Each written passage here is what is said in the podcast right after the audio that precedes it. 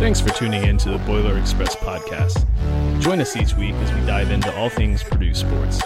You'll hear in depth analysis of our previous and upcoming games, as well as interviews with players and people involved in the Purdue sports fandom.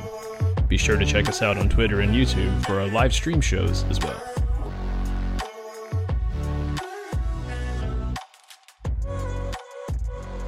Oh man, I love that intro. Every every time we watch it, I know I say that like every episode now, but every time we watch it, I get so pumped up. And you know, uh, it seems like this year we're probably gonna have some more stuff to add to it. But uh, anyway, yeah, uh, can we add my name to the ending too? That'd be cool. Oh, we're yeah, I'm gonna have to edit it now. oh, dang, yeah, for real. yeah. Um, but every, welcome back, everybody, to the Boiler Express podcast. Honestly, I'm not sure what episode we're at. Um, but before we get into 40. everything, I just want to real quick. Uh, it's what, it, yeah, it kind of feels like that. Um, but just want to real quick shout us out on all the different platforms. So, you know, if uh, if you're not watching on Twitter, you there's uh you know there's opportunities for you guys to watch elsewhere uh, when we're not live. So, um, if you want to check us out on Twitter, we're at Boiler underscore Express. Um, we're on uh, uh, Spotify podcast, so uh, at Boiler Express uh, on there, and then on YouTube, the Boiler Express podcast. So if you want to check us out um, when we're not live, uh, th- those are the places to do it. Um, but uh, but like I said, we have a, uh, an exciting episode to talk about tonight. A lot lot going on in the the Purdue world. But uh, before we get into that, I'll just do some quick intros. So uh, if you got all the regulars here, you got myself, the Ultimate Boiler, um, 5 Ghost, Frank the Stat Tank, Big Ten Russ, and first ever episode as an official member of the Boiler Express podcast. Dylan, welcome, Dylan. Uh, we're on, we're super pumped to have you here on a regular basis now. Um, it's going to be awesome. And um, if you uh, are in the Dayton area, Dylan sells propane and propane accessories. So uh, sure you know, do. hit him up if uh, if you need those. And then we've got a special guest with us as well, Charles uh, Twardzo uh, or Wudzo uh, Jr. Um, played at Purdue from I believe it was 2010 to 2014. um, started off as a, a, a wide receiver, eventually transitioned to uh, tight end. And uh, just some quick facts about uh, Chuck before we get too much farther into everything uh, as well. So, um, also was the founder of the Boilermaker Wish Club or Foundation, which uh, I was kind of checking out a little bit more today. Just a really cool thing um, that I love that was going on at Purdue. Um, and also is currently the U.S. national uh, football team senior coordinator of sports performance. So Chuck's not only uh, was he doing a lot at Purdue, but he was he's doing a lot out, outside of Purdue um, with his life outside of Purdue, and we're excited to get to talk to him, talk about football, talk about life outside of Purdue, and just get to know him more. So Chuck, thanks for joining the podcast, man. Absolutely, Jim. No, I appreciate you guys having me. Uh, I'm excited to, to get on this platform. Obviously, great faithful nation that we're, we're chatting with tonight. Um, and man, I'm just excited to kind of get into it. Obviously, always exciting to have a, a platform specifically dedicated to the Boilers because there's there's nothing that brings me more joy than the best athletic department in the country. So That's awesome.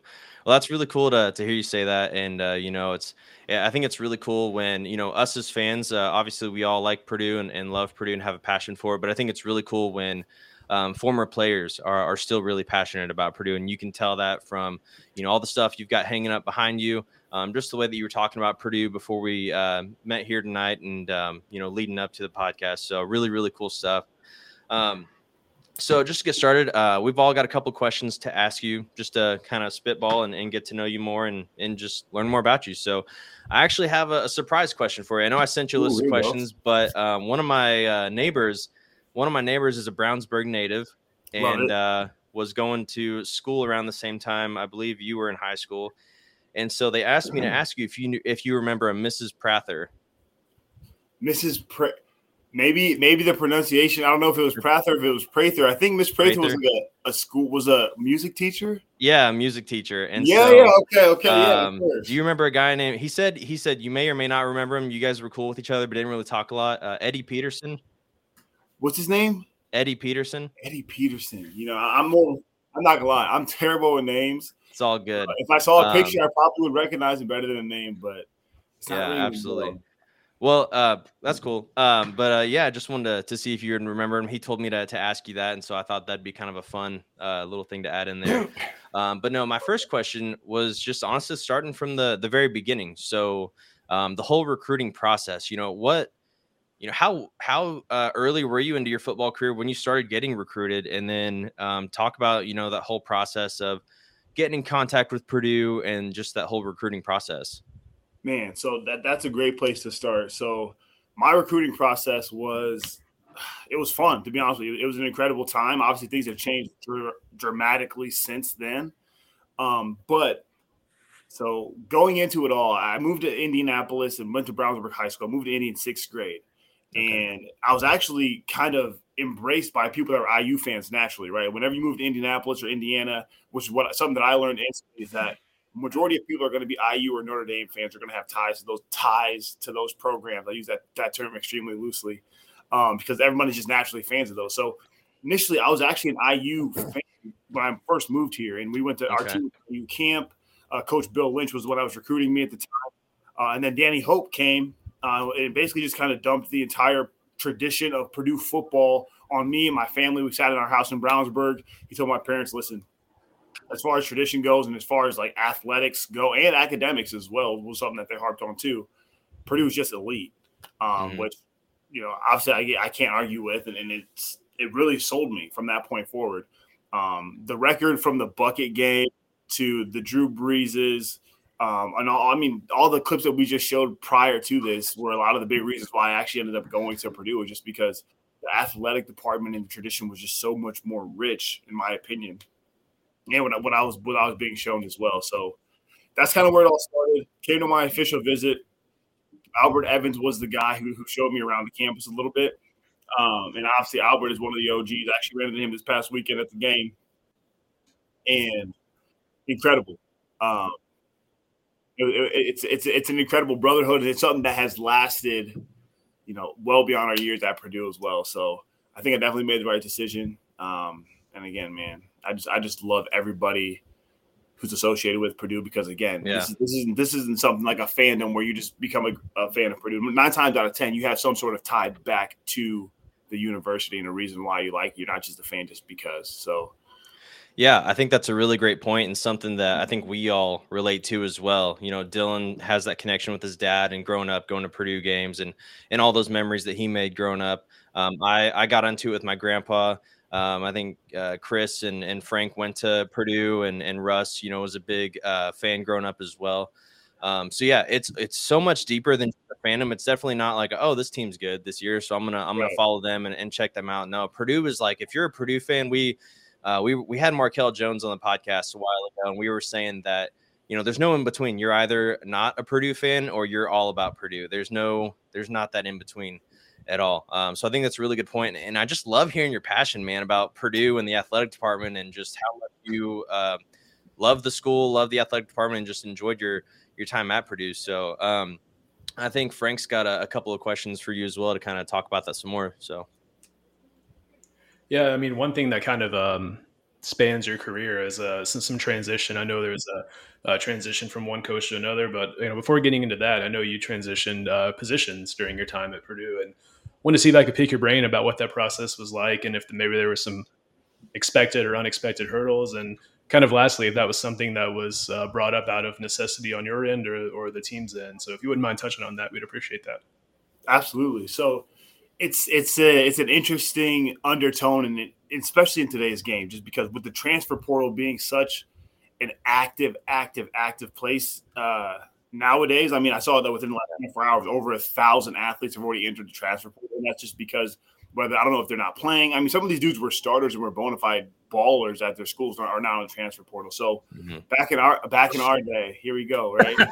back in my day, I'm already saying this, but the transfer portal didn't exist, right? Like it was okay. You're at Purdue University. You're going to be at Purdue for four years, and if you did transfer, you'd have to basically sit out an entire year, um, depending on where you wanted to go. Um, but as far as my from from wide receiver to tight end, it was, you know, it, there there was naturally going to be some hurdles. Um, they, they tried to play to my strength more times than not. That's what a good offensive coordinator typically would do, which at the time was John Shoop, who is currently coaching in the European Football League across overseas for this Ravens. Oh, team. is he really? Yeah, yeah. Which um, I just found that out not too long ago. Pretty active still uh, in my network, relatively, anyways. Um, but one of the biggest hurdles I ran into when I was transferring from wide receiver to tight end was being super, super undersized in the Big Ten. Uh, me weighing, I think at the time when I was playing receiver, I weighed like probably 215, 220. And then you think about going up against a defensive end that weighs 280, 290 uh, at Ohio State or Penn State or whatever the case may be. So more more times than not, I was flexed out. Um, I wasn't I wasn't really holding down uh, the edge too much, luckily. Um, but putting on a bunch of weight too, right? Like that was something that was different for me too. So I went from about 215, 220 to up to 240 is what I what I reached um, while I was at while I was playing tight end. So that part was a little bit difficult, kind of understanding um, I guess the the translation and, the terminology of an offensive lineman.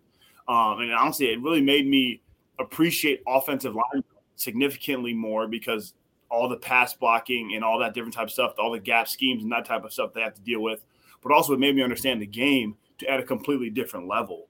Right? Because as a as a receiver, then people say this: the further out from the football that you get, the less that they know about the game. Um, and as a receiver, you're trying to get open. You're trying to break somebody off and make a play. As a as a tight end, you have to be aware of what's going on in the run game, and then you have to build off of that with the passing schemes as well. So it was different. It was tough in a lot of different ways, but man, it, it was again, like anything else, there's pros and cons to it. But the things that I took away from it, I think were definitely beneficial in my career for sure, for sure. Nice. That's that's a really interesting perspective, and I, and uh, it uh, makes me feel good because I you know kind of describe um, I'm trying to kind of bump my wife up to that next level of football knowledge, you know, that, that like, right. you know, sort of positional knowledge. And that's why, you know, I explain tight ends to her. It's like they, they kind of have to be uh, linemen at some time. They have to be receivers in some time. And, and so uh, it's good to hear, you know, from from an insider's perspective that that's a that was a good way to describe it. And um, yeah, I mean, I I never really thought about it from you know the perspective of a receiver receiver not necessarily needing to know the blocking scheme per se. I mean, it may be a beneficial thing, but it's maybe not a necessary thing. So that um, I imagine that uh, that was a bit of a transition there. And you know, on the subject of transition, um, you know, we uh, transition to do into a new coach, um, that being Coach Hazell at the time you were at Purdue. Um, what were some of the immediate changes you saw, and maybe some of the changes that happened uh, over time? And was there anything that was particularly hard to adjust to, or anything you maybe didn't agree with in that transition? Yes. Short answer is absolutely.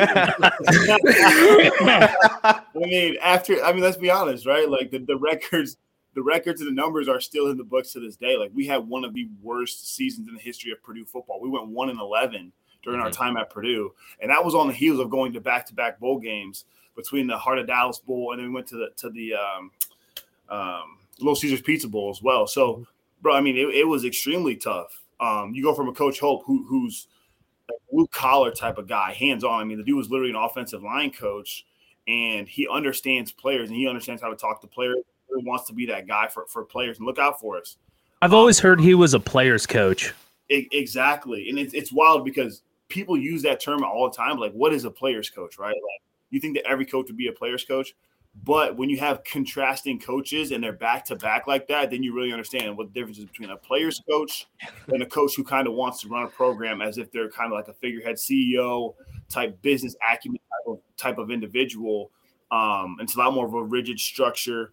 Um, I mean, some st- little little stuff as, as far as like pre games with with Coach Hope you know, it's like every other locker room that you've ever been in. Guys listen to the music. Some guys are clowning around. Everybody's going to do it a little bit differently. When Coach Hazell stepped into the building, it was like before the games, there's no music in the locker room. Like you guys need to be focused on what you got going on. And that, although that may work for some folks, that's not, you know what I mean? Like th- there's too many walks of life in this one locker room to, to think that that way for this specific team. I mean, again, it may work for other teams, but for us, that just didn't it didn't work because guys you know guys are going to want to get ready different types of ways. So there's a lot of different things that coach Hazell brought to the table that were way different. We weren't used to at all in the way that he ran a lot of things. Um, and then you also come to the point too where when you go through a coaching transition a lot of these guys i mean you've seen it now with, with Deion sanders and coach prime when i was going to colorado. He's bringing his luggage his louis luggage which i thought was hilarious so he had to throw the fact that in there. Um, he's bringing those folks with him. And Coach Hazell, although he didn't bring guys from Akron to Purdue, he had different recruits and stuff like that that he thought, you know, were, were, were top tier players and guys who are still my friends to this day. Um, but he wanted to put those guys in position to succeed because he basically had a them versus the old regimen. And a lot of times that's kind of what you end up seeing in college football. But um, that transition helped me, man. It helped me as a professional because you have to understand – you have to embrace the change, right? Like mm-hmm. anything in life, either you have to adapt and change, or you're going to eventually be extinct and die, right? So it was tough, um, but you know, it, it, was something that definitely built some character, to say the least. And actually, this post, this poster right here has Coach Hazell in our senior class on it. So I'm, I'm ever grateful for those for those guys and those guys that were in the trenches during those times for sure. That's awesome, and kind of kind of going along with some of those uh, some of those fun times, so to speak. Um, are there any kind of like funny stories, like being in the locker room or during games, or like just prepping for stuff that like you're willing to share? Like anything that you know the the general fan just doesn't get to see. Oof, man, there, there's there's a lot of different things that kind of goes on between the guys. Um, man, there, there's this funny story. So this was right after when I got moved. This is more of a personal story, but it involves our entire tight end room at the mm. time. So I had just got moved to tight end. So Coach had just gotten there. He's like, "Hey, we got a couple other receivers that we like." I'm like, "Cool, whatever." I'm, gonna, I'm just trying to contribute at this time. Again, transfer portal doesn't exist to the extent that it does today. A lot of dudes would have just jumped in and been like, "I'm out." Um, but he comes in and he's like, "Just a couple guys that we like," and I'm in, I'm a tight end now. Uh, in my tight end room is me, Justin Sinz, who still coaches at Purdue to this day, mm-hmm. um, Gabe Holmes. Uh, I think Delapo may have moved into the to the tight end room with me as well and then a couple other younger guys, uh, Cole Herdman and these other dudes. And Friday nights before games, like we're just college kids, and we're like, okay, well, we're trying to kind of get our buzz on a little bit, right? Like we're just mm-hmm. chilling, whatever. But we're not going to drink because obviously we have a game the next day. I had never, I had never done dip before, right? Like two oh, no. So, so every Friday night we would go to the to the team hotel, and finally one night they're like, Chuck, just try try the dip, man, whatever. I'm like, okay, cool. I throw a chaw in, and this is the option. yeah, you did. I throw it in, and then I just start getting the spins. I'm like, bro, I don't know if I'm supposed to be feeling this way. Like, what's going on? I end up throwing up and just getting absolutely like just, uh, just a wicked, wicked sickness. I mean, again, it, it wore off by the next day, but like as a dude who's had never done that before, why would I feel so confident to do that night before a game? So what are some of the shenanigans that that would take place night before games, man? It, it was fun stuff and harmless. I uh I remember so I've only ever tried dip once and uh I remember I put in like the smallest piece and I remember dude my mouth was like drooling from just like all of the I was like, what is happening? And then I and I had the same thing, you know, the spins, the whatever. I was like, never, never trying that again. So that's funny. I related to that a lot. One hundred percent, man. It catches you off guard. You're like, I did not expect this little stuff to have this type of an impact. I'm a big dude. Like I'm six five. I weigh two hundred some odd pounds at the time. I'm like, I'm good. I see people do this all. People do this. People play baseball and like do you know what I mean? I'm like, this can't yeah, be that yeah. serious. And it knocked me on my ass. I'm not gonna lie. That's hilarious. So we talked a little bit about the uh, the Boiler Wish Foundation stuff like that, um, which is awesome. I love that we kind of like. I've always loved like Make a Wish Foundation. I've always thought that was awesome. I love the concept to it. Um, what kind of inspired you to bring that to to Purdue and West Lafayette? And then, um, can you tell us a little bit about like what's your favorite wish that you've done or that's seen done?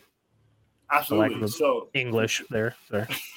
no, you're good. I got you. I'm, I'm tracking with you here. Um, so as far as the Boilermaker Wish Foundation, how it all even took place was every Monday night during our time when we were at Purdue, we had FCA, which is Fellowship of Christian Athletes, and I was in Mackey every week. Um, and so every week, you know, all of us are kind of mingling in there, networking.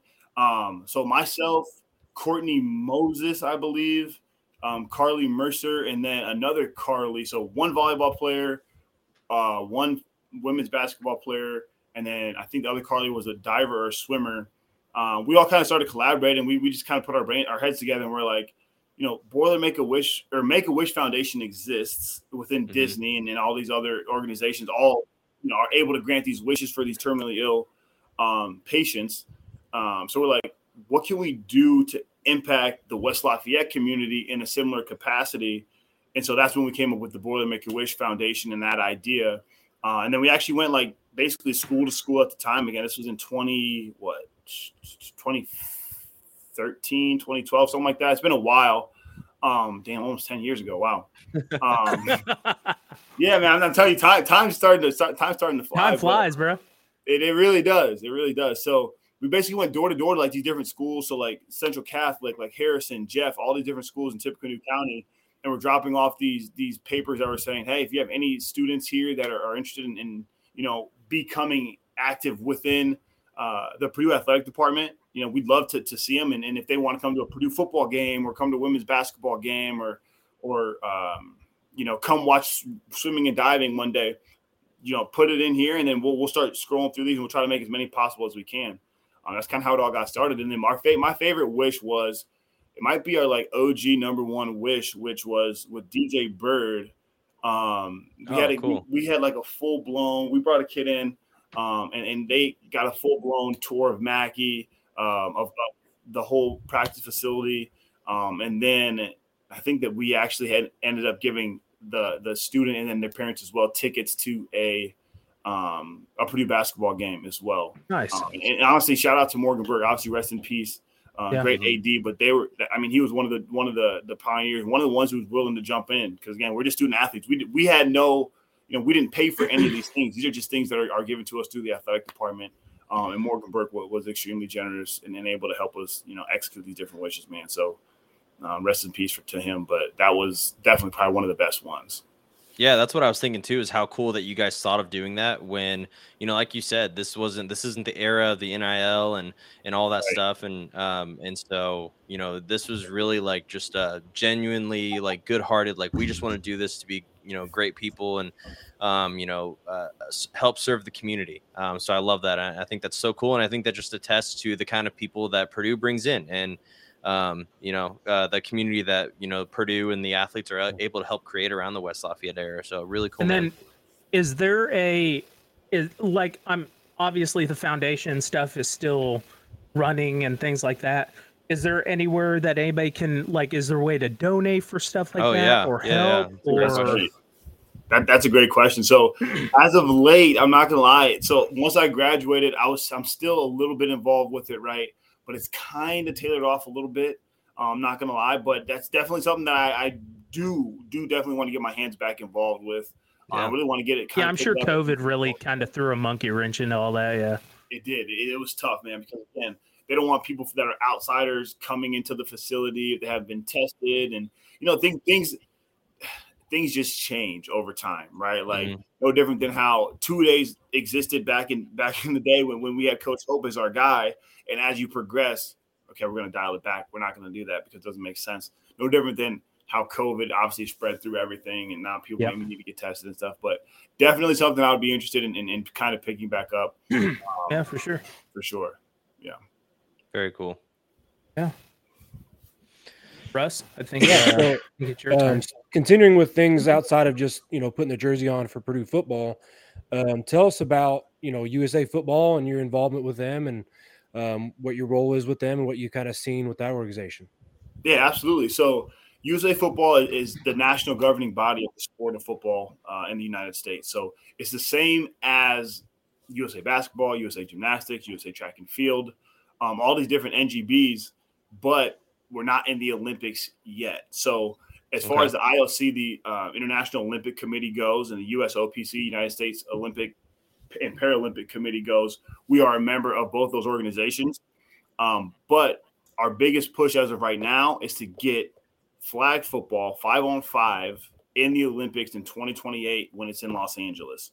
nice Nice. Yeah, yeah. So and that, that's big. That's our biggest push right now. We actually have a digital combine that's open. I just posted something about it um, on my Instagram and stuff like that.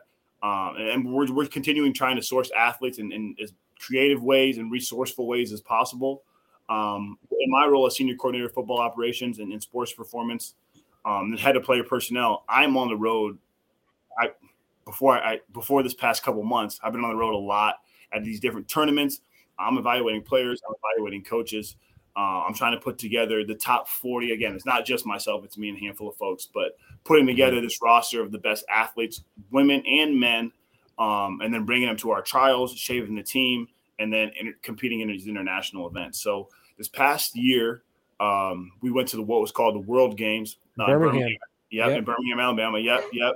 Um, how you know about the? Did, did you did you follow that at all? You kind of got me Well, excited. kind of. So I listened to a uh, morning show. It's called Rick and Bubba, and it's out of Okay. Birmingham, Alabama. So, and then Okay. uh, my wife and I love Birmingham. We've been down there a couple of times. So yeah, I'm- I, we were down there in March, and they were posting banners like 106 days to the World World Games, and then so they were on the morning show. They were talking about flag football and sumo wrestling and all that stuff. that Yes. was going. That's awesome, yeah. man. Yeah. I tell you what, man. First off, Birmingham, it caught me by surprise because I had never been. I never even been to the state of Alabama before, and we touched down in Birmingham, and people are like, "Oh, are you you guys are here for for the World Games?" And and people are just showing love, and I'm like, dude, this is great. Um, no, but it was incredible. And then you mentioned sumo wrestling. Sumo wrestling was without a doubt the most entertaining live event that I've ever witnessed in my entire life. That's awesome. Like, Nice. it's, it's everything that you would expect it to be, but then also they have like the lighter weight classes too. So it's like it's like dudes that are a little bit skinnier. They're not like the big bodied like dudes that look like the traditional sumo wrestlers that you would think about. Right. Um, and they're getting after it, dude. So I mean, it, it, it's Nice. it's it's pure entertainment. Um, and a lot of those teams are on the docket to be getting into the Olympics, right? So that's basically what the World Games was. It's almost like a testing ground Yeah. for the next uh, potential Olympic uh, level sports. Mhm. Um, so we went there, and then our men's our men's national team we won gold. We beat Italy in the gold medal game. Nice. Um, and then our women's team, um, we actually lost to the women's Mexico national team. And I don't know how how closely you guys follow NFL on Twitter or anything like or on Instagram or Twitter, but they are blowing up the the, the Mexico women's national team, and those women are incredible. They, they play an incredible game and an incredible style of football. Um, They honored them at the NFL game in Mexico, right? Like they brought them out. I remember seeing They that. did. They did. And actually, not even just that. They now have global ambassadors. Um, and like they brought a bunch of those women and men overseas to like the London game and then the game that was in Munich and all these other places. So, Oh, nice. Oh wow. um, Nice. and that's kind of what, what our job is too, a little bit at USA Football, is to grow the game globally. Right. Um, so we had we had World Games this past uh, summer, and then this time last year, actually in December, we were in Israel for the Wow. World Championships. So World Games is like a mini Olympics. World Mhm. Championships is put on by IFAF, which is the Inter- International Federation of American Football. Um, and we actually we double golded when we were there. So our women's team Nice. beat Mexico and our men's team beat Mexico. Let's Nice. Yeah. So then when we came back to the World Games this summer, the women's team came back. The women's Mexico team came back with a vengeance and ended up beating us. Uh, but, that, but that's kind of that. That's really what my, my main stuff is with USA football. Is it's surrounded by the national team. I do stuff with clubs uh, as well, kind of on the side as well. Um, some community outreach and stuff like that. Um, but yeah, man, I'm enjoying it. I really am. I'm fortunate to be in the position that I am for sure. Good. That's awesome. Awesome. Awesome. Um, so, along with your thoughts that you provided on USA football, and I'm sure you follow Purdue football just as strongly, um, being at the Big Ten championship game, what are your Yes. thoughts with the current program and Bobinski? And, you know, I know we might be looking at another transition, but just kind of your thoughts about where the program's at and what you've loved seeing it, seeing go on with it, that kind of stuff. I mean, I think that like majority of alumni and the majority of fans, it's one of the best times. It's just such an exciting, exciting time to be a, a Boilermaker fan, right? And an alumni, and Mhm. you know, for us to be able to have that national recognition. So for my job, I travel a lot, and I'm always I always have a P on my book bag, or I wear a Purdue hat or something like that. And that P is more and more recognizable, and it's starting to get more and more recognition. People obviously knew have known Purdue, but the more places that I go, the more boilers that I'm starting to run into. And I mean, we went to the Dominican last year, and we landed in the DR, and some dude was like, "Purdue," and I'm like, "Yeah, of course." You know what I mean? So it's just like, I love it, man, and I think that Right. that is largely in part to just the culture around Purdue athletics and how it's changed. Um, and again, from athletic director to athletic director, it's important for you to be progressive and for you to embrace the change and not, you know, shy away from it. And something, and I think something as small as like a uniform, that that's a really good way to kind of gauge how the program is changing and stuff like that. Like when it was back in our day, we got uh, we got the black helmet finally, and we were like over the moon geeked up.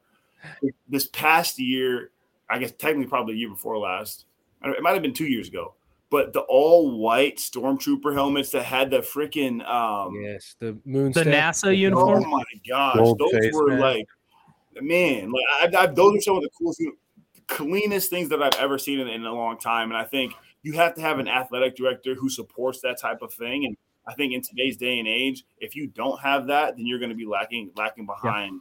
Oregon really set the trend with that, and you kind of have to have to run with it. I mean, you don't have to have 62 different uniform combos after four years, but like at the end of the day, if you've got some helmets, some uniforms, stuff like that, like just something to get like just build hype and things like that. You know. One hundred percent, and they've done a tremendous job just embracing that, not shying away from it, and saying, "Hey, if we're we're willing to switch up the uniforms and we're willing to do X, Y, and Z because that's what you know, that's what uh, the cool, cutting edge athletic departments are doing in order. What you have to required to do, yeah, right. I mean, it's it, I mean, essentially, it's an arms race, right? It's keeping and, up with mm-hmm. the Joneses.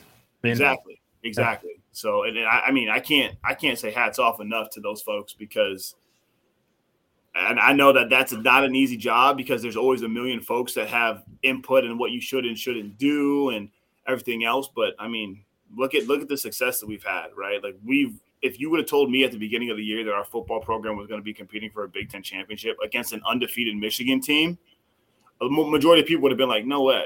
Right? Like, yeah. so, yeah, right. Hats off to that group because they're doing a tremendous job for sure. How excited well, are you for the uh, tunnel in the new student section? Ooh, that'll be nice. Oh yeah, that's a good I'm question. geeked. I, I, mean, like geek doesn't even work. When I was so when I was in, where was I at? Oh, so so this past what was it? Thursday or something like that. We had a little alumni mixer here in Fishers, and I've seen so many mock-ups of like the different stadiums. At this point, I'm like, I don't know what's going to happen. I'm coming back this past season. I'm thinking, did they do anything to the south end zone yet? I don't know.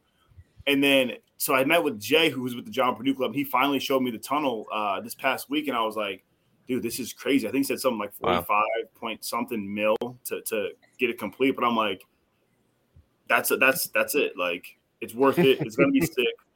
So I have this hope and a dream um, with that tunnel. So you know, a lot of guys or a lot of schools they have like their iconic entrances. Like we're all trying to go to the Virginia Tech game next year because we all want to be a part of Enter Sandman when the team's right. coming out and you know when Purdue plays them, and that's it's just going to be a really awesome experience. And so I've got this hope and dream that when we get that tunnel uh, built, that next year when the team's coming out, they're all mm. in the tunnel, they're you know they're bumping into each other, they're getting fired up, and all of a sudden you just hear Thunder by ACDC come on. Except whenever they're like Thunder, the whole crowd goes Boilers.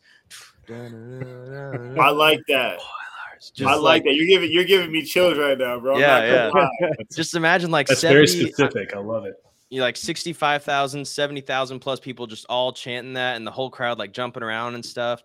You know, we'll we'll work on the third quarter when that gets there. We'll work on, you know, something to replace shout, but for now that's my that's my dream. Hey, I love it. I'm here for it. I'm curious. I mean, Dylan might know. So when we're we're at the game, they did the one, two, three, four first down chant, and then they did like a remix. There's like an add-on to it. I'm like, I'm thinking in my head, I'm like, who do they talk to to get these? I, I didn't know that there was a, a remix and an add-on. Like whoever they yeah. talk to, you need to just pitch to them that exact chant that you just gave to us because that would be just fire. Like that would be yeah. so lit. Yeah, the kids sitting behind like you a... giving you lessons on the whole chant. right. I, I turned around. I was like, "Wait, what was that after the one, two, three down?" first like what? And the kid was like, he oh, looks at me and I said, "Listen, I'm not in the dancing thing. I don't know. Don't look. Don't look at me. Don't look at me. I don't know." But then, like, imagine too, like it's a night game, and then when it's like thunder, the the lights do they just flash thunder? It would be. Oh my god! Yeah, it would yeah. be insane. We need to, we need to connect you with the uh, the person that like coordinates these things. Yeah, like, just give exactly. no, for real. Bobinski, if you're listening, like, just let me know. We'll talk. No. of course, he's listening. Someone get yeah. Bobinski on this ASAP. Number one listener yeah, absolutely. So back on the uh, topic of uniforms, what was your favorite uniform set while at Purdue? Like you said, uh, they introduced the black helmets when you were there. I think did they do the black helmets in the American flag stripe? Yes, yes they yeah. did. Good memory. Yeah. Yep, yep, yep. So what was your favorite uniform set while at Purdue? Mm. Man, I, I had a I had a really really big like I had a big crush on the all black, right? I think that, that like, just because again, that was a brand new helmet for us. It was matte black. Like we've been asking for that helmet forever. Like Purdue had only had a gold helmet up until that point. All right, take the back. I think there was there was one like way, way, way early 90s. Yeah, like yeah. 93, 94, late yeah. 80s, something like that. Yeah, there was one like way before then, but like then they brought it back. So I was in love with the black helmet, but on the road, the all white was super, super clean. Um, loved the stormtrooper stormtrooper look. We didn't have a white helmet at the time, but the all white was super clean. But then, to be honest with you, to this day, I still think that my my all time favorite. I'm like a traditionalist to some extent. I like mm-hmm. the gold lid, the black jersey, and the black pant or the gold pant. Like, Yeah. just because that's Purdue to me, right? Like, grew up watching Justin Siller and and Joey Elliott, um, and I, I mean, really because that's right when I committed, right? Like, I committed right after or my junior year of high school, so then that's when I really started to look at Purdue a little bit more, and that was like the Joey Elliott, uh, the Mhm. Kory Sheets, um, you know, those type of dudes. So, and they they were they were giving dudes the business in the black in the in the gold lid with the black uh, jersey with the gold pants. So whenever we put that on, I just felt like an OG, and I was like, okay, th- th- I like rocking that. So to this day, I I was love a huge fan of the white helmet with the with the new Purdue train logo with the Mm. number on the other side. That was Oh, yeah. that was my favorite Yes. helmet. I love Yeah, that that helmet. one's fire. Whenever for some reason, whenever I think of that combo, I think of Danny Anthrop, just because he, I don't know the Illinois I game, wasn't it? Yeah, 'Cause probably. I think I A- I think Appleby hits uh, hits Danny on like a screen and he busts it for like 68 yards. Okay, yeah, then that's probably Yeah. what it was. For some reason, like that. But yeah, I love that. I love that white helmet with the new train and then the number on the side. I think they wore at Michigan State as well, but that was the year after I graduated. I was so Yeah. jealous they got the white legs. The ones So now you are never wore you never wore the neon green P logo, did you? Yeah, we that- did. So so we actually we we wore that um like the hammer down cancer. We wore that Michigan State, Michigan State. Yeah, it was we Michigan State. Where you came back from 21 twice. Oh my gosh, yeah. What a God, that game man. was Team Hunt nuts. Just comes and trucks that dude on the and man. That was one I think DJ Knox broke his collarbone. Yes. Oh my Yeah. gosh, you man, you're mentioning all the names, man. I, DJ, I freaking miss that kid, man. Whenever he's up, Uh, man, that's You're bringing back all the good memories. Yeah, no, but Oh. that was that was that goal or that uh that neon was just killer. I still have those socks in my dresser. Um, Yeah. That's cool. Nice. yeah. I always like the Tiller era helmet too. The white stripe with the black in the middle. Yeah. And then the classic motion P. They brought well, the Rose Bowl helmet's my all-time favorite. Like that one, Oh, that Rose course. P's motion Yeah. P logo, just perfect. Yeah. If we if Purdue ever makes it back to a Rose Bowl, I hope they bring it back. Because that would Definitely. be. They, I mean, they have to, right? Oh yeah, Right. I think I think it's a law. I know. Were Were you there when they wore the uh, Rose Bowl throwbacks? Oh man, I remember.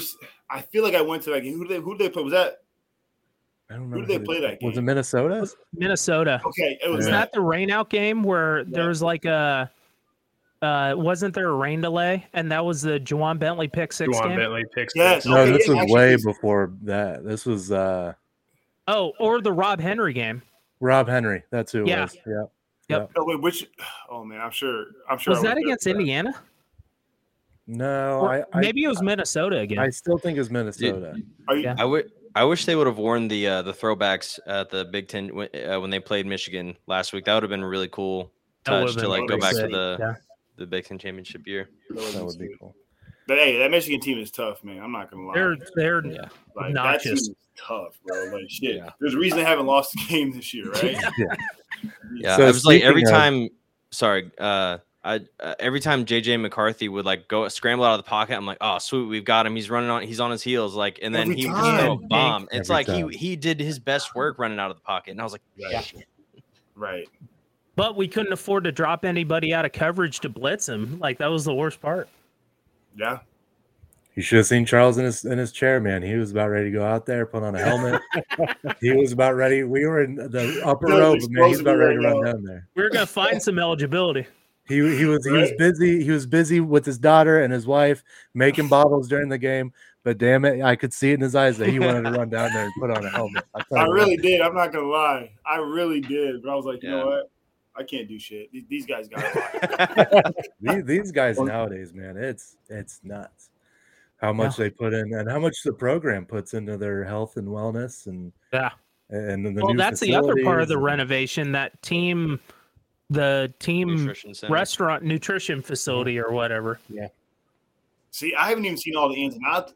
I haven't seen all the ins and outs of it yet, but I didn't even know that they were doing doing all that extra stuff. Like, Mhm. I, am not Yeah. surprised by it, but I'm super excited to see. Yeah, it. Where the that- team store is on the north end of Ross-Ade, that's Yeah. all turning into like a team nutrition facility. Wow, that's awesome, dude. That's great. I love that.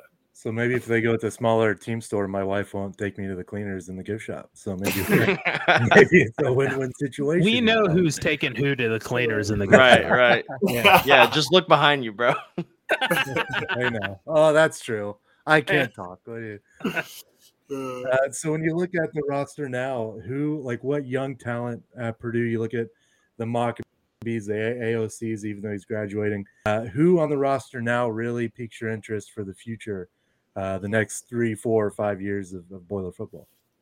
Absolutely. I mean, so you look at like a player like Mockobee, right? A Walk on kid, unorthodox running style, but extremely, extremely effective, like pivotal, pivotal to our success, to be honest with you, toward, towards the end of this this year, without Mhm. question. Like he came out of nowhere. I loved that. So I'm excited to see how he progresses through uh, the next couple years.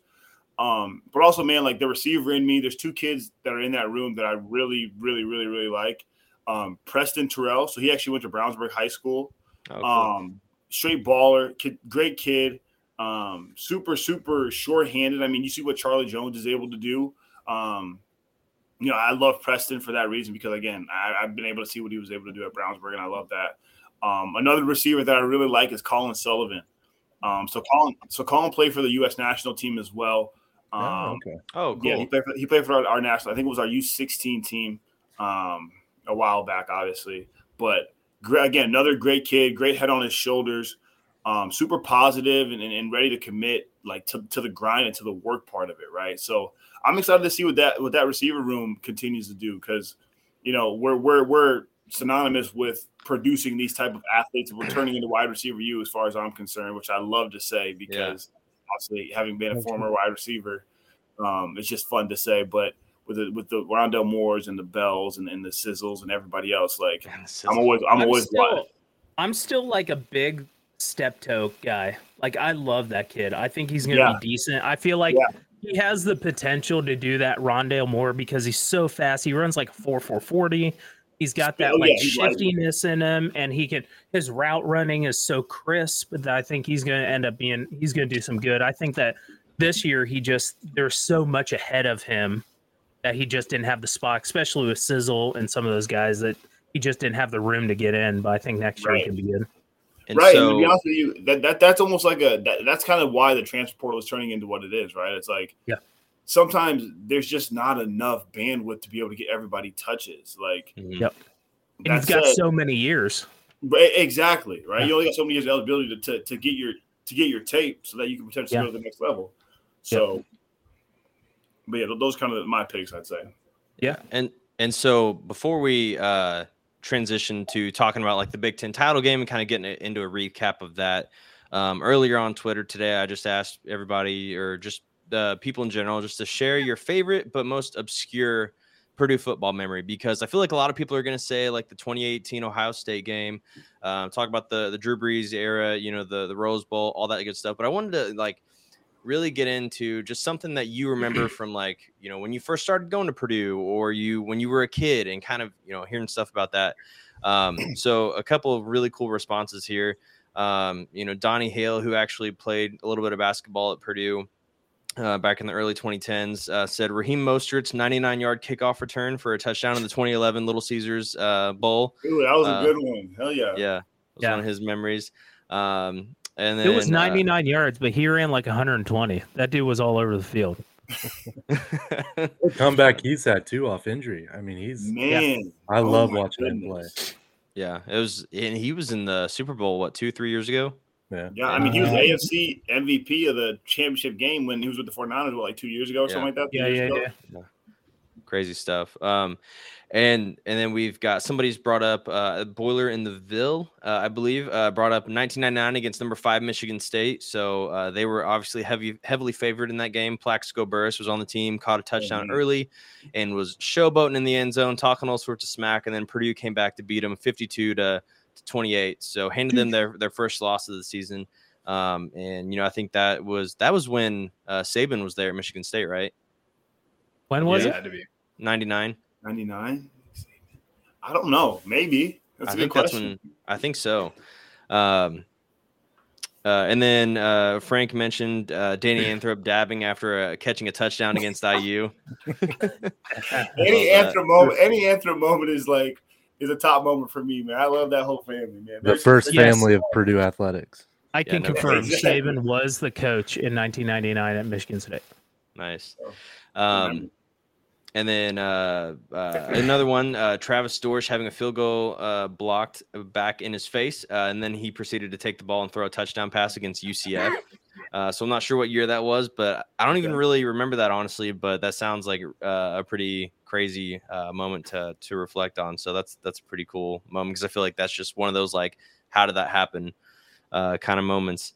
Um, the 09 uh, game against OSU, beating, uh, upsetting them at Ross-Ade, number seven OSU, or uh, at the at the time. Um, was that that game? Favorite Purdue game today, and then Car- Ryan Kerrigan was a monster, was just uh, destroying people on the defensive end. So um, that's so like I know it's not underrated because we have the den of defensive ends, but man, I feel like Purdue's defense is just the guys that we've produced and taken to the NFL, Oh, and Mhm. um, you know, is just the list is so long and it's just wild. Um, we've got let's see here. Oh yeah, the Seth Morales Holy Toledo catch. That's always a great one. Oh, yeah. Um, uh, Larry Kaminsky, actually, who I believe uh, possibly played football at Purdue um, in 1965, beating the the Domers or the Domers at home and getting ranked number one the next week. Hmm. What's that? oh wow.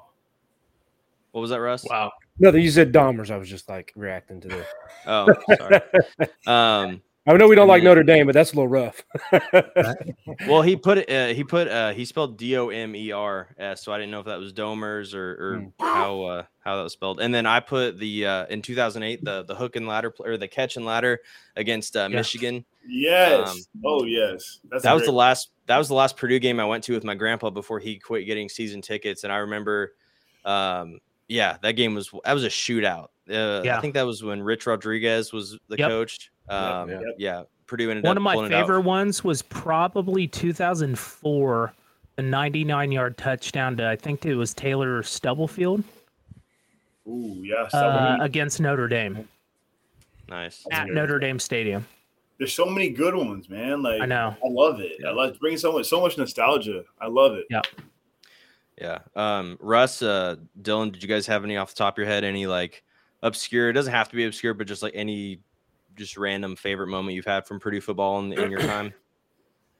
Um, so this year, just being, you know, a fan through, you know, growing up in the Tiller era and then seeing what happened with Hope and Hazell and then how it's kind of turned around here and then going to the season opener this year against Penn State was just like one of the most awesome atmospheres to be like, dude, this is Purdue oh, football now. Like we've, you know, Yeah. this Yeah. is this is this We've is what I you know how loud that place was. And then when Chris Jefferson had that pick six, I mean, I don't know if I've experienced a louder moment in Ross Yeah. Ade personally. That Like, place that- was bananas. So was- Russ and I actually were at the game together, and that place was insane. Oh yeah. Yeah. Oh yeah. yeah. That was an incredible moment, man. I mean, the fact that we're going toe to toe with these with these, I mean, and that's the thing is that's what we do as Boilermakers, right? Like, Yeah. it's it, to me, it's no longer a surprise because I remember this time last year, I think we beat number eight, and this is this is in basketball. I know you're getting ready to transfer to basketball here soon, but we beat mm-hmm. number eight and we beat number fifteen. Our women's volleyball team was on like the biggest win streak since 2011 and then our our, our men's or our, our football team ended up you know becoming bowl eligible that same week or something like that like yeah and then obviously this year you know with us beating gonzaga with us beating duke and then with us winning the west it's just Yeah. like this is something that you know as as, as true boilermakers as folks who follow the program and, and the athletic department as a whole you start to be like okay this is who we are now you know what i mean like Yeah. we got to start embracing this Yeah. um, and- Like and we've not- been not through be the put on pain. It's time to start to celebrate the fun. exactly 100 percent Because I still think that a lot of the fan base is like on that kind of teetering edge of like, when does it go bad? When does it Of go bad? Yeah. Yeah. Yeah, absolutely. So, um, kind of transitioning now into talking about the the Big Ten title game. You know what a what an atmosphere. Um, you know, sold out game.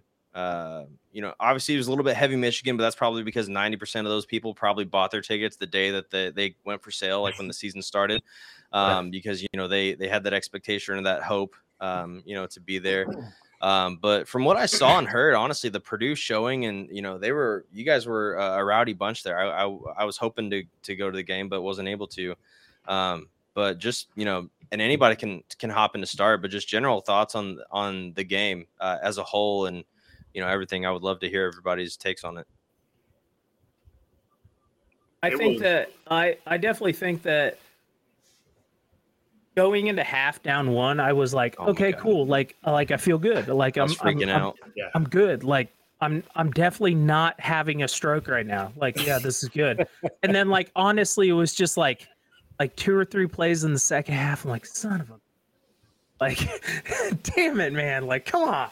You know, Mhm. but like honestly, it was just like like I had a I had a party or whatever here watching the game and it was just like I know everybody's like, "Oh, it's just fun to be there." But like after after a 1 and 11 season, 9 wins in 4 years, like like it was it was cool to be like, "You know what? We've reached uh, a milestone that we really wanted to be in and the first time we've been there and and it definitely felt like a first time to be there, but it's not going to be our last. Yeah, absolutely. I remember um, uh, kind of before that game, though, just us, you know, qualifying to be in that game after we beat IU. I remember, uh, I think it was Russ had called our, we have like a Facebook group chat going, and he called the group chat, and, and Chris and I answer. And I remember we're all freaking out. I was like, and I, I had just put my daughter to bed. So I was like, literally, like, still in the room and everything. And I was like, let's go, let's go, let's go. Like, just, you know, getting so hype. a- And just, we were all talking about how just vindicating it was. Like, we're here, nobody's going to take this away from us. And I can't imagine, I mean, how that feels as a player, you know, let alone uh, a fan. But we'll, for, yeah, uh, we'll forever have that trophy in our trophy case. absolutely. Right. See, and that was I I went. My wife and I went to the uh, IU game in Bloomington, and after the game, when they not only bring the bucket, which we've kept the last few years, but they not only bring the bucket, but they bring the Big Ten West trophy. Like I, I, I got choked up a little bit. I'm not gonna lie, and a few emotions because of that. But man, it Yeah. it was so cool. Not a single Purdue person left the stadium yet. Like we were the only ones there, uh, and there was a ton of us too. Like we had a really good turnout no uh, doubt. there in Bloomington. Definitely. But to I watch was the there when the I was there when the trophies- team came back to the uh, football complex, and like they were like very appreciative that we like. There was like a group of fifty or hundred of us, but like they were still like very like you could tell how hyped they were that we welcomed them back to Yeah. to West Lafayette. Heck yeah. Yeah, so but I'm, for I'm in the- the, uh, sorry, go ahead. I was gonna say for the yeah, so for the for the two uh, that are uh, with us right now who are at the game, um, you know, what was the atmosphere like? I know they on TV they they showed a lot of Michigan fans. Um, uh, so what was the split like, and you know, what was just the overall atmosphere like at the at the game? it was it was electric. I mean, so and I'll, I'll take it even one step further. So with me being at USA Football, one of the other things that I do aside from my national team stuff is I do a lot of like the community outreach and stuff. So I was actually at the Fan Fest running a bunch of different clinics throughout the day. Oh, cool. um, and every freaking group that would come by, I'd be like, "All right, now make some noise. You think that the you think that Purdue's going to win? Crickets.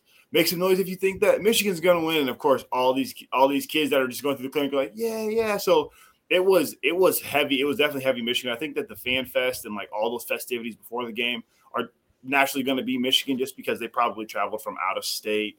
Um, They're Right. trying to find something to do for the day, and, and us, you know, we're from here, so we have friends and stuff around. It's an hour drive, yeah.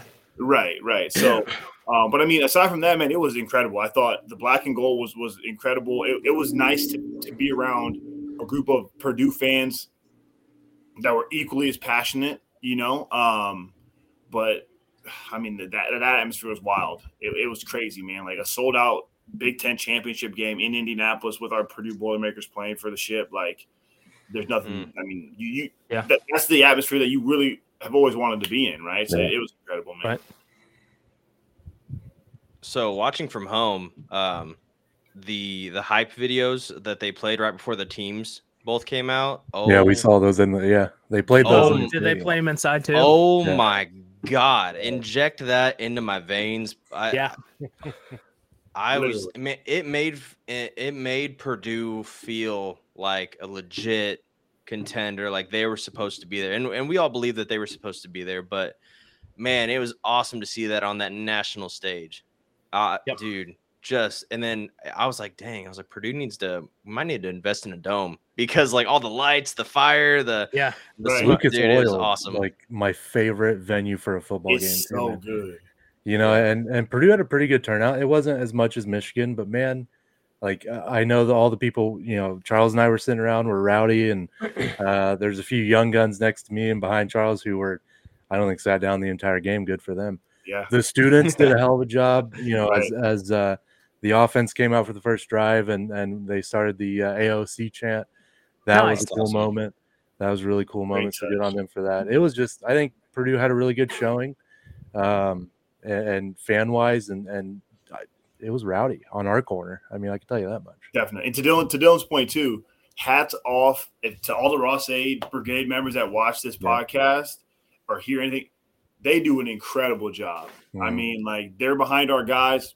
They're locked in the whole freaking time, and they're they're just bringing the juice. Like so, shout out to Ross-Ade Brigade because sure. they they they do a big and they did a great job this past Yeah, week. they, they brought it all year. I mean, that was part of the Right. Penn State experience was walking up the stadium and seeing the line go down the street away from the stadium. It was past Like, carry. it was like crazy. it was crazy.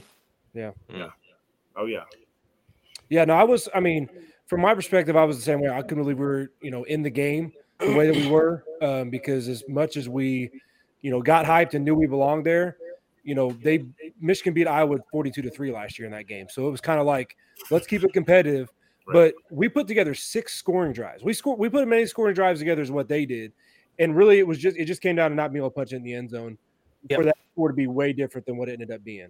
So Yes. Mm-hmm. yeah, I'm, I'm definitely proud of that team. And I, I was telling these guys that if if you sit there every week and scrapped your records, scrapped the rankings, scrapped the AP poll, and just started from scratch, I don't think there's any way you wouldn't put us as a top 25 team after seeing the effort we put together against Michigan, like 100. percent So that's just the way I felt after it. So let me propose a question then real quick so we were ha- i mean we handled michigan the way that we did how much better is michigan than lsu and what do you guys think that we're going to do against lsu honestly, um, you know, I think that might even be a segue into talking about something else too, because I really think the way that the LSU game goes depends on how some things unfold um, Yes. in the next few days. Um, you know, uh, I was thinking about that earlier.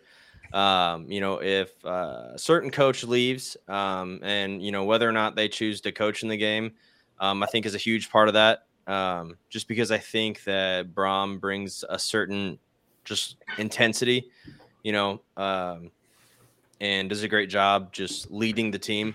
Um, so I, I think they'll be ready to play. I think they'll be excited, but I'm also nervous that, you know, let's say worst case scenario, Coach Brohm does leave. Um, I'm worried about what players are going to immediately jump in a transfer portal or, or follow him to whatever school. Um, the uh, he may go to, um, or what players just may you know sit out. I, I don't think to me this year, I don't think there's any players that are like I'm going to sit out for. Not that we don't have any guys that are NFL ready. I just think that this team's a little different than maybe last year's. With there's not like a necessarily like a David Bell or a or a or a George Karlaftis on the on the team that you know is preparing to go into the NFL. So. Um, I, I don't think that there's going to be anybody that sits out from the game um, for that reason. Um, but yeah, so for me, I think that it, it depends on how those cards kind of play out. Um, but I think if if we're commit, I think if man on the opposite end, if, if he's like, nah, I'm committed to Purdue, I'm staying here. I think that's just going to send through the roof. I mean, I'm going to be through the roof. Yeah. Uh, watching all the way back here in Indiana, just the the hype and the the loyalty and the dedication. Because that's not something that not that n- not to a knock on Coach Brohm at all, because he's very loyal very dedicated guy, but just that's not a, a norm in, in college athletics right now. It's all about where can you go find the money? Where's you know you know Lincoln Riley jumping from Oklahoma to USC, um, great example of that. And so I, yeah, I think if we have our yeah if we have our if we have our same coach, I think this team is juiced and ready to go. I think it'll be a good game. If we don't have our same coach, I, I don't know. I, I'm really I, I really don't know, but. I'd like to hear you guys' thoughts on that too. Well, I think my take is, um, you know, we, we were talking about how much we're losing um, this year. You know, we have we have a lot of seniors. Um, I think uh, I think for that reason, um, you know, this is more or less their last hurrah, at least at the at the college level. Um, uh, and you know, looking at LSU on paper and all the games they've lost, they haven't uh, covered good receivers very well. Um, with the, with the exception of Alabama, kind of being the one exception there. So um, I think it's a closer game than the. I think it's six and a half point spread right now. Um, and part of that, you know, I I, I do have my tickets for the game, so i am hoping uh, hoping for Yes, the Purdue sir. win for sure. Definitely.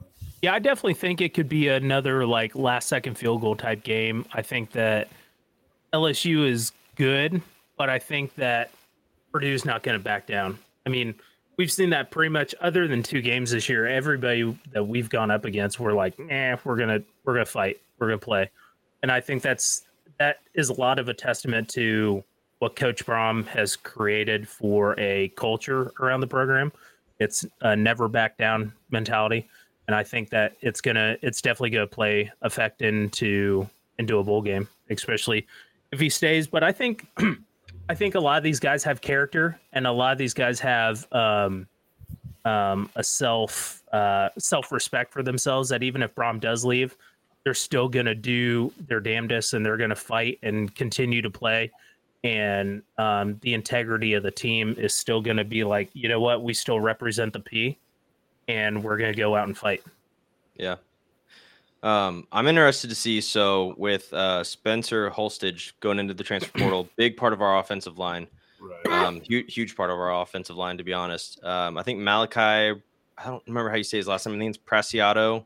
Um, he's kind of going to be filling in that role, um, or at least that's what I, un- I understood. Nick Carway tweeted, you know, if, if anybody can do it, why not? Uh, you know, uh, uh, Preciado and um, so I'd be, I mean, that's huge, man. You're you're a freshman. You're coming in. You haven't started a game yet, and I, honestly, I'm not sure if he's gotten any reps in. So, what a what a stage to to make your mark. What a stage to come in there and just punch another team in the mouth and say like, you know, my name's Malachi Preciado, and I'm here to you know kick ass and, and take names. Um, so you know, uh, hopefully he sees it that way too. I, I would probably be a little bit puckered right now if I was him, but that's why Yeah. I'm not um, in college playing, you know, uh, D1 football. So, uh, yeah, Yeah, I think um, you know last year we we went against a pretty heralded SEC team that we didn't have a chance against, and you know we had our top two receivers not there, a couple defenders not there, but it came down to the fact that we were able to protect AOC, and he threw it all over the yard, and so I think that's what it comes down to is if we can protect him without Holstege and without Hartwig and some of these guys, that I think AOC is going to give us a shot because it's you know his last hurrah, you know, and he's got quite the storyline you know, quite the background right now to be playing for. And so I think I think it could be huge. But yeah, if, if Brohm's not there, you know, his whole staff is like guys he's been with. So what's our staff look like? Are we going to get Drew Brees to come in and be an interim coach like Jeff Saturday? Like, you know, what that's that's going to be huge because it's not just you know Brohm's related to half the guys in the coaching room. Like it seems like so it's not Right, it's not a normal situation where a coach leaves. It's okay. How does he leave and those guys go? Hey, we're going to hang out for a little longer. Is that okay? Like that that's going to be a, a big situation. Our grad assistant's going to be coaching the team. Like what you know. So yeah. I Mhm. mean, uh, Louisville's having Deion Branch coach their bowl game, so Brees Yeah. isn't out Yeah. of the question. I think at this point it's just wing it and find out. Yeah. Right. Yeah. What about you, Dylan? Uh, I'm, I don't know, man. LSU's tough. I mean, Yeah. you talk about a, a pretty well led uh, team and uh, historic, but you know, like we did against uh, Tennessee last year, uh, there's always a chance. That's why you know they play the game. Um, I hope A- AOC comes out and slings the ball. Uh, Mockobee hopefully has a hell of a game. Um, but it'll Just be need 80 yards for Mockobee. Yeah. So it'll be interesting. I'm excited to watch it. Um, I was going to try and fly down there. I don't think I'll be able to make it. Uh, but yeah, we'll see, man. I'm excited for it and to see what our uh, Boilers uh, put on a show. No, I, I think those are all really good takes. I think if, if we were on PTI, I'd be giving Russ a bunch of different points right now because how he started off saying we weren't supposed to beat Tennessee last year either, right? Like, Yeah. And we went to we went to freaking Nashville and did it of all places. So oh, Right. Oh, that game was rowdy too. No, God. I- I'm I'm I'm conf- I mean I'm confident at the same time. Also, you have to understand LSU being an SEC school and the type of talent that they typically have on their roster. Who knows how many kids are going to transfer out or sit out for that game? So there's like you said, you know, there's a lot of different Yeah, it's not just our bricks team. that have to fall in place in order for certain things to to, to take place and materialize. So it'll be interesting, but it's definitely going to be a good game. Yeah, and if you if you ever ask Russ, like if you ever see him on the street and you ask him about the the atmosphere at that that bowl game, he's going to tell you that he loves the Tennessee fan base. Um, absolutely, it was just terrible. It was uh, terrible. I, I almost posted about that when you posted the thread about obscure Purdue memories, and I was going to post that just because it was the craziest, one of the craziest Purdue games I've ever been been at and been a part of. Yeah. But I couldn't celebrate. I couldn't Yeah. You know, it's like Wow. me and my dad with a thousand orange guys around us. Like Oh, it's oh, you could- Oh, you yeah. know, Yeah. They you were could even- wild. Like literally they it. said you know Purdue's your 2022 mu- or 2021 Music City Bowl champs, and I was like, yeah, boiler up. And then I heard guys watch, look around you, what, be smart. You want to make it out? I'm like, dude, all I did was cheer. I didn't say nothing bad about Tennessee. Didn't Dude. I had like- I had Tennessee fans flip me off. I had like a popcorn thing thrown at me. Those dudes take it to. I mean, it's the I mean, SEC. I mean, you saw the guy before the games with a band member, like. Yeah. you Oh, that's like, right, The band members. And the Oh yeah, just like, I'm just "I'm here just to play here to music. play music. Yeah. Oh, Yeah, did you guys see when they beat Alabama this year? And there were like uh there there was videos of like student I don't I don't know if it was produced or not Purdue, uh Tennessee students or not, but it was like people that looked like they could definitely be the age of like a Tennessee college student, like dragging other like Alabama fan like other students out by like their hair, like and beating the crap out of them and like throwing stuff at them and just, dude, it's wild.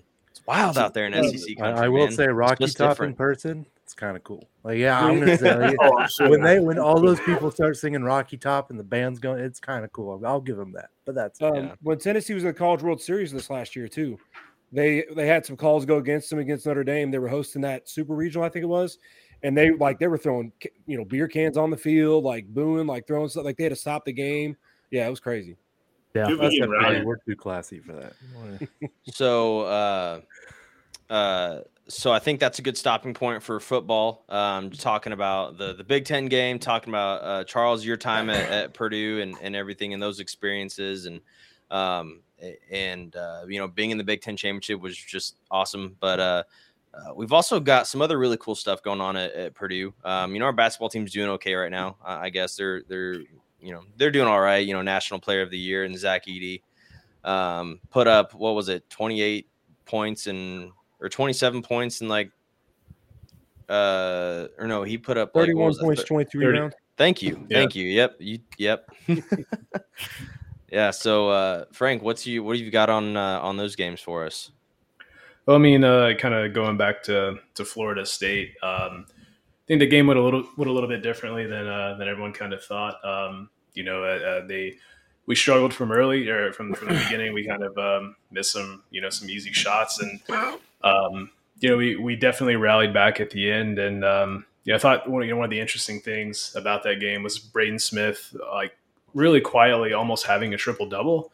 Like that's like that. I his his he's actually our second leading rebounder right now, which is insane given that he's nuts. the shortest person on the team.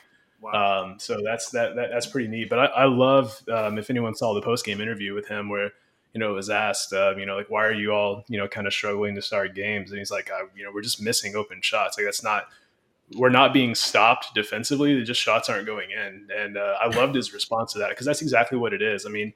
Edey's going to draw so much gravity that those guys are going to, you know, those guys are going to have open shots. And yeah, at the beginning of the game, they didn't go in, but it doesn't mean we're executing. Doesn't mean the game wasn't going well. It just uh, it's amazing how you know shots not going in uh, kind of skews our our perception of what what's actually going on in the game. But um, you know, I thought uh, I thought Florida State made a lot of tough shots. It's a team that hadn't really shot very well going into that game, and they they took the shots we wanted them to take. They just went in.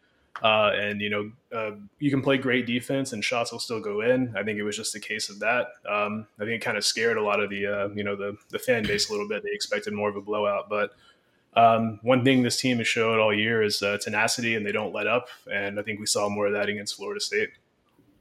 Yeah, I uh, somebody I was really impressed with uh, that's kind of been showing um, their improvement all year long and has continued to improve is Caleb Furst. Um, I think he was a huge part in that second half, like a huge part of why we were able to kind of break away and, and create like a, a five to 10 point gap there towards the end to, to seal it with a 10 point win. Um, but he's just all over the place. And I mean, dude, Caleb Furst loves that baseline. He's a sneaky little guy, or he's not little, but he's a sneaky guy just running on the, he's just kind of tiptoes on that baseline. And then, you know, somebody forgets about him and then boom, Edey or, you know, Braden Smith gets him for the easy dunk. and it's it's fun. It's they're a lot of fun to watch. Would you say sneaky like an elf? Yeah, you know, I, Stop Purdue it. creative. I Purdue want one of creative. those. They're the best. I want one of those hats so bad. The the Purdue elf hat. I need that's like an obscure item to have in a collection. I need to have it. Oh yeah. Pure genius. Whoever came up with that content idea, like I'm on the edge of my seat every time that that pops up. I'm like, ooh, what do we got now? Yeah, yeah, yeah, yeah. It doesn't help that like- I mean, Elf is one of my favorite movies, especially during the Christmas. You know what I mean? Like Yeah. this is this Oh, is yeah, it's the best one. Yeah. Yeah, I definitely ho- think that the and I mean he's won Big Ten Freshman of the Week last couple weeks, but I think Loyer has kind of surprised me a little bit with his just his confidence. Like it goes along with Braden Smith. Like both of those two freshmen have just been confident, but like I feel like with shooters, like point guards and shooters, I feel like are two different things. Like point guards, I feel like are bulldogs. Like they're just going to run downhill and just dish the ball and do their thing. Or shooters is a little bit.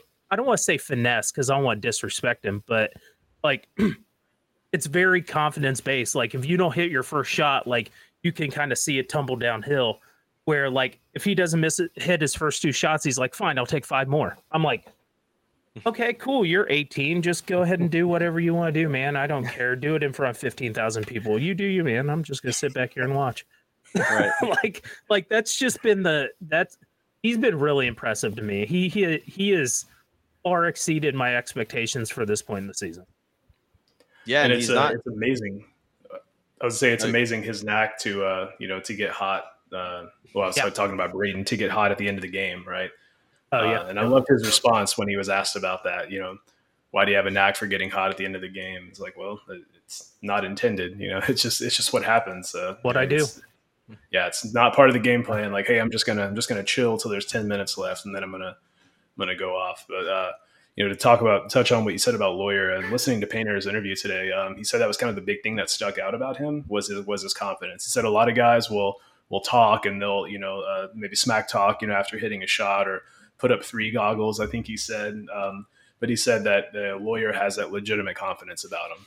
Where you know the shot doesn't go in, it doesn't. It's not going to phase him. Um, and his ability to put the ball on the ground is, especially for a true freshman, is pretty insane. I think it just Yeah. it- he can you, because once guys start closing out and respecting his his shot, he's gone. Like he's straight to the basket, and that's that is a something we haven't had. I, I don't I don't want to say we haven't had it, but we haven't had it from a shooting guard to that extent since since the early days of Carsen. I think. Yeah. like and I want to say like his ability to drive the ball as a freshman reminds me of Sasha and Cline when they were juniors and seniors, Mhm. agreed, agreed. Which only bodes well. again, uh, you know, the game against Florida State is a game where uh, where defense prevailed, and um, you know, I think uh, I, I I just love seeing a, a team that seems to hang its hat on defense again, as we kind of got away from that a little bit last year, and you know, it was a game of scoring more points and. Um, you know, you, you, there's, you're you're going to have off nights. You're going to have nights where the where you know your shots aren't going in, and um, you know the ability to get back and play defense and uh, rebound really well. I mean, our rebounding's been insane. Uh, is a something that you can rely on consistently, and b something that travels. So, um, really liking what I'm seeing from this team so far this year overall. Yeah, and with that Florida State game, uh, and we had all talked about it, and you know, it was on Twitter a little bit too. I mean, that they go from not being ranked to then 24th to beating Duke and Gonzaga and West Virginia in a weekend like it was nothing. Not okay, not like it was nothing. They they were they were just fun wins. Okay, I don't. It's like I feel it's like you almost you're almost like scared to like talk a little smack as a Purdue fan. You're just like you don't want it to cut you because for some reason I have a feeling that like my words affect the team, even though that's not uh, true at all. But anyway, um, you know they they played a great weekend at the PK 85 tournament, and you get shot up 19 spots to fifth in the country. Everyone's talking about how you should really be number one. Everyone's talking about how this is unprecedented. Uh, and and just an incredible showing and and you know kind of everybody's favorite team right now and you know how how is this team with two starting freshmen going to handle that how how did those freshmen respond in that moment and i think going to florida state um you know show that they can handle that they can handle that response they can handle the the the heat they can handle Sudden that, that success. Yeah that magnifying glass being on them uh, which is great that is awesome to see um Yeah. It's like so uh, what did what did Painter say last year? Like when we got number one, we're gonna get everybody's best, and that's where we're gonna get now.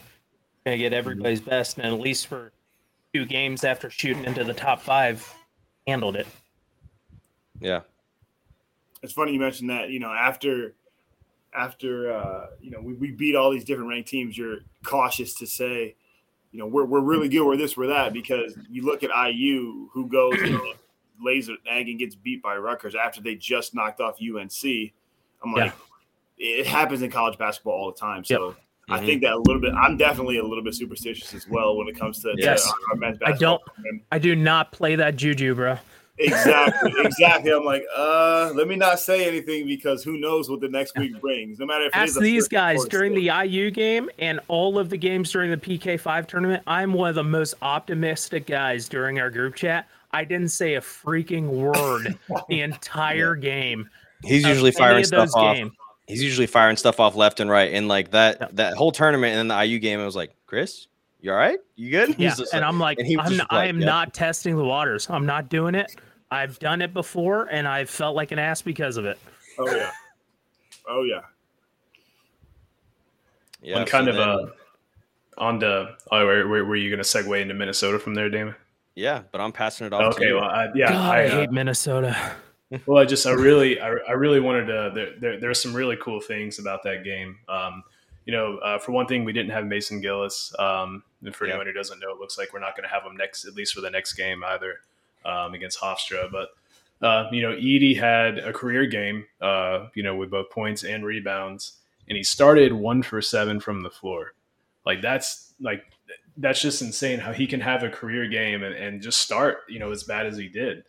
Um, you know, and he he out out rebounded the entire Minnesota team, um, which is just inhuman. I mean, the, like, I mean, the, the the last person to put out numbers like that, you know, was uh, Trevion once um, against Michigan in a game that we actually lost, and then um, Biggie.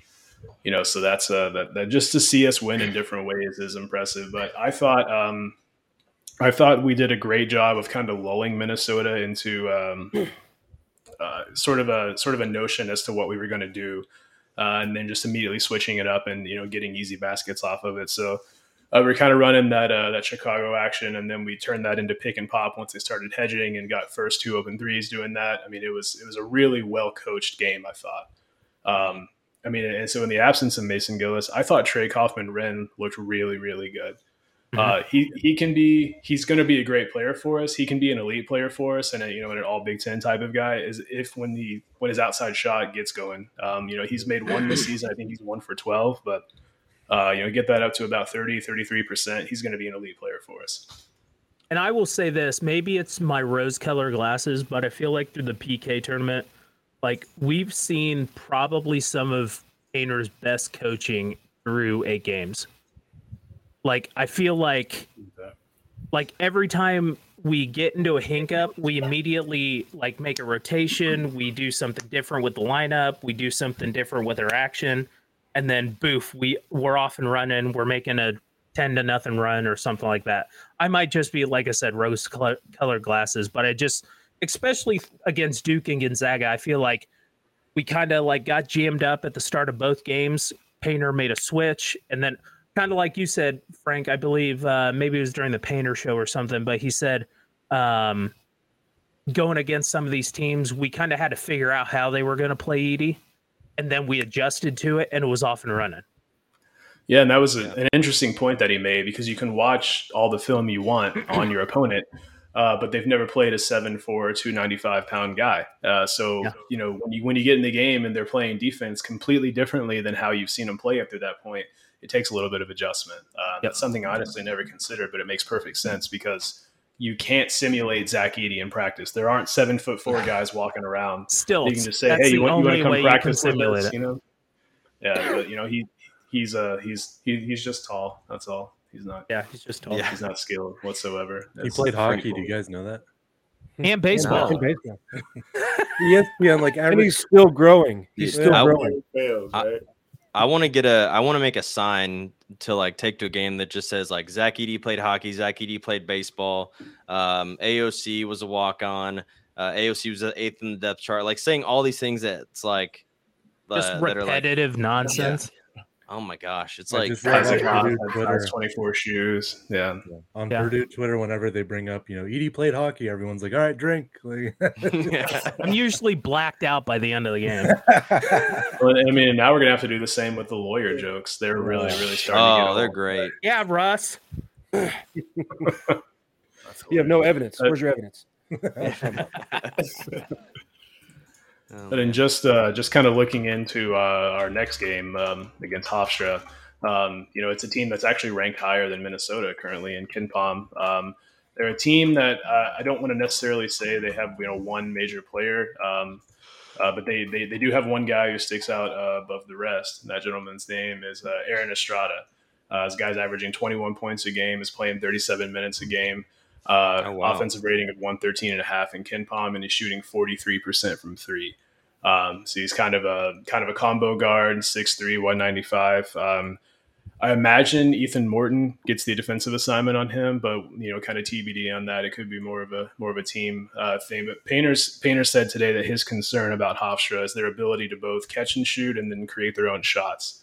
Uh, he said they have three guys uh, who can, uh, you know, you have to respect their ability to, to catch and shoot, but also drive. So it makes them really tough to defend. Um, you know, that being said, I still think Purdue cruises to probably a, a you know 12 point win or so, but I think it's going to be a big a, bigger challenge than uh, what people think, and definitely not a game that should be sequestered to uh, Big Ten minus, as Chris calls it. Um, but I, uh, uh, my prediction for this game uh, is going to be 72-60 Purdue.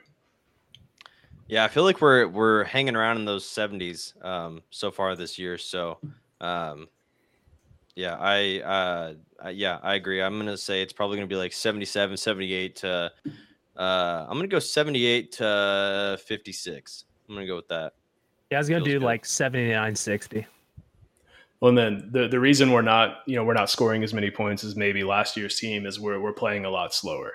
Uh, so right Yeah. now we're the number one we're the number one offense in KenPom, which which measures you know how many points do you score per possession. But if you have fewer possessions, um, you're you're not going to be scoring as many points. But um, so with the fact that we're playing slower, uh, we're playing just as efficient uh, as we have in in previous seasons. What our tempos? What 255? Yeah, two, yeah, yeah. Uh, averaging 66 possessions per game, where last year we were about 69. Um, so, uh, you know, just those three possessions can, you know, you look at that as six more points. Uh, we're, I wonder if that About where we were last season. play. would you say, Chris? I wonder if that picks up in Big Ten play.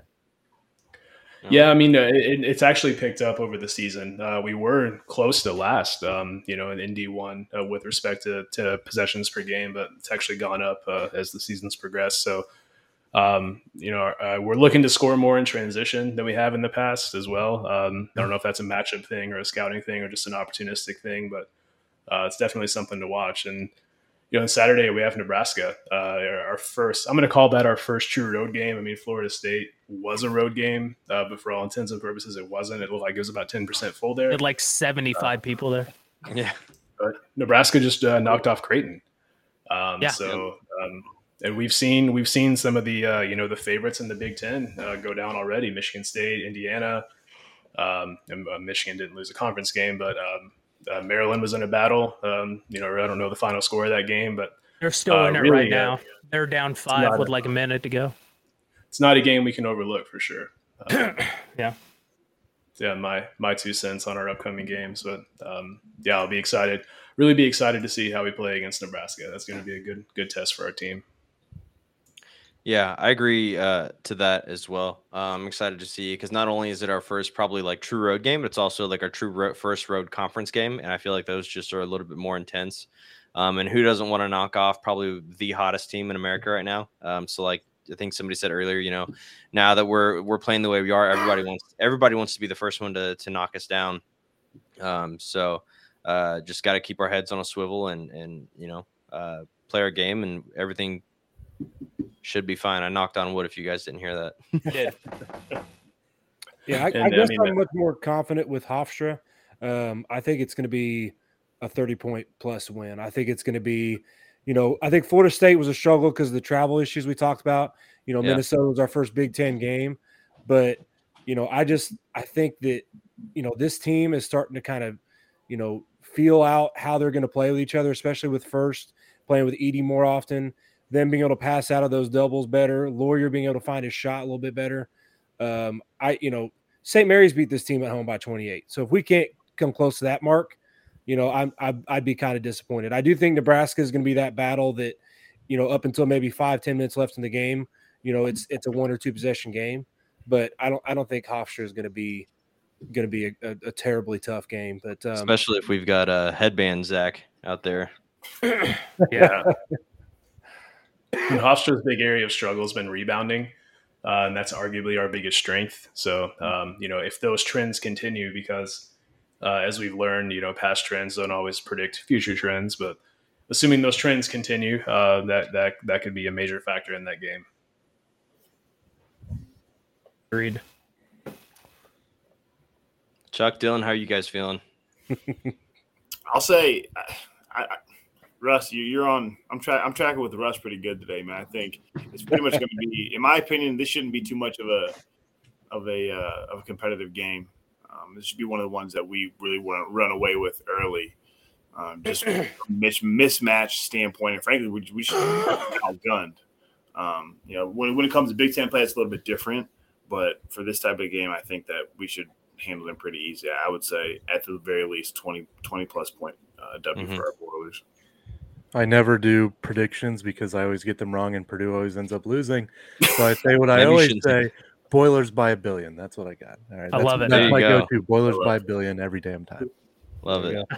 awesome. Well, uh, we've been going for uh, a pretty long Ever? time now, so uh, we're gonna we're gonna go ahead and wrap up. But honestly, it, it, was great conversation. I mean, we talked about a lot of really awesome uh, things. Chuck, uh, Charles, do you prefer Chuck or Charles? By the way, Chuck is good, man. No, I like Chuck. It's, it's even shorter. So all right, cool. All so right. Chuck, uh, just want to say thank you so much for taking the time to uh, hop on the show.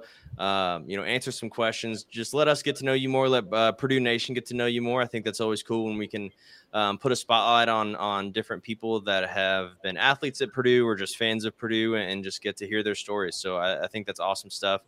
Um, and uh, just want to thank you so much for your time. Um, and for everybody else uh, out there, uh, we uh, apparently Russ has a something to say. Go ahead how could we almost forget um, it, back in the early days, one of our very first segments that we had a special segment on, um, we've located and heard from Kyle Bilodeau. Oh, yes. So, oh, yes. Um, of course, as the transfer portal stuff popped up, his name popped up and he's transferring out. Yeah. So we've we've heard from our he's alive American well. game tight end. So yeah, yes. wish you wish you well, Kyle. Um, yeah, hope hope you do, hope you do well wherever you go. Love it. Yeah. So yeah, Chuck, if uh, happy that he's okay. Yeah. yeah so Chuck, we were at the beginning of the year. We were all we were talking about football before the season even started, and we were like kind of doing a preview, and we were talking about tight ends, and I was like, wasn't there wasn't there some guy that was like this big recruit coming out of high school? You know, was in the All American game with Karlaftis and Bell, and I was like, I swear, I was like, but I can't find him anywhere. Russ was actually the one that pointed it out, and it was Kyle Bilodeau or Bilodeau. Um, you know, uh, for whatever reason, I think just stepped away from the team this year and kind of focused on just academics uh, and is transferring out. And so we were all like, God. we all like uh, celebrated whenever he posted that because we are like, he's alive, he lives because you alive. right, right. You can't find That's, anything about him anywhere. There's yeah. no explanation. He just vanished from the roster one day. Uh, yeah, you know, yeah, yep. nothing um, about it. Well, honestly, hey, hats off to hats off to this group of men on this on this podcast because y'all keep great tabs on the athletic department and a lot of stuff that goes on because there's a lot of stuff going on at, within Purdue athletics, yeah. and y'all got it licked pretty dang well. So hats off. Thank you. you. Yeah, I appreciate that. Yeah, um, very much. But yeah, everybody, just want to say thank you for taking the time. If you're still listening right now, I'm gonna put a little spoiler in there for an episode a few weeks ahead from now. Um, Trevor Peters is going to be on the podcast on January 10th. So Trevor's a, uh, a guy who's been involved with Purdue in a lot of different ways. Um, kind of comes from the media side of things, and so we'll get to pick his brain, get to get to know him more. So I think that'll be fun. And if you're listening right now, that's uh, that's your little nugget, that little treat that you'll get to hang on to and and know, and maybe other people don't know. So, um, but anyway, thank you everybody for turning out. Uh, taking the time to listen. Like I said at the beginning of the show, you know, we're, we're all over the place. We're on Spotify, YouTube, uh, Twitter. Um, so check us out there. And, Chuck, again, we can't thank you enough for your time. We appreciate your passion so much for Purdue athletics sure. in general. And um, you know, uh, boiler up, hammer down, and um, let's go. Be Hofstra. Awesome. Right. Appreciate you guys having me, man.